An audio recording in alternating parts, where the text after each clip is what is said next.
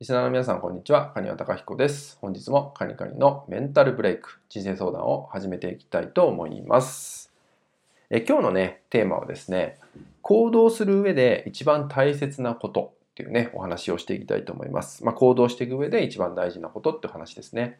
えっ、ー、と、人っていうのはですね、行動する上で、まあ、なかなかね、こう思い通りにいかないとかね、行動できないって時って、割とね、感情に支配されてしまうってことが多いと思うんですよね。例えば気持ちはあるんだけどやる気が出ないとかね体が思うように動いてくれないとかあとは逆に何か嫌なことがあったからもうやりたくない動きたくないみたいなことが起きてしまったりとか、まあ、そういうね悩みを抱えた方って多いと思うんですよね。ただすごくね大事なことをお伝えしていきたいと思うんですけど人が最終的に行動に結びつく流れっていうのがあってで、その行動の手前にあるのが感情ってものなんですよね。で、多くの方はここに支配されちゃって思うように行動ができないとか行動しないとかになってしまうんですけど、さらにその感情の手前にあるのが何かっていうと環境ってやつなんですよね。環境。まあ、つまり環境によっては行動ができるようになってくるってことになります。まあこれね、なんとなくわかる方多いと思うんですよ。置かれた環境によって行動せざるを得ない状況になったりするとかあると思うんですよね。例えば通勤時間なんかそうですよね。何時までに通勤しなきゃいけない。それはそういう会社の環境という中に身を置いているからだったりしますよね。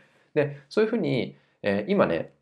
あなた自身がなかなか行動できない。それがね、感情によって支配されちゃって、まあ、モチベーションが上がらないからとかね、そういう状況だったら、環境を変えてしまう。これがね、非常に大事になってきます。で、環境をね、変えるっていうのはね、いろんな方法があると思います。もちろんね、住む場所を変えるっていうのもそうだし、関わる人を変えていくっていうのもね、そうかもしれません。で、ただね、こう住む場所とかね、なかなかすぐにね、変化できない方っていうのもいると思うんですけど、そういう方がね、環境を変えるっていうのは何がまずいいかっていうと、まず頭の中の環境だけ変えちゃいましょうってことなんですけど、その上でおすすめなのが、やっぱり読書になりますね。本を読んでいくことによって頭の中がいろいろ切り替わってきます。これは環境が変わったと似た効果を生むこともできます。なので本当はね、えー、いろんなね、いる場所を変えていくとか大事なんですけど、なかなかそれが難しいっていう場合は、やっぱり本をたくさん読んでいって頭の中の環境をまず変えていくってことをね、してもらえたらと思います。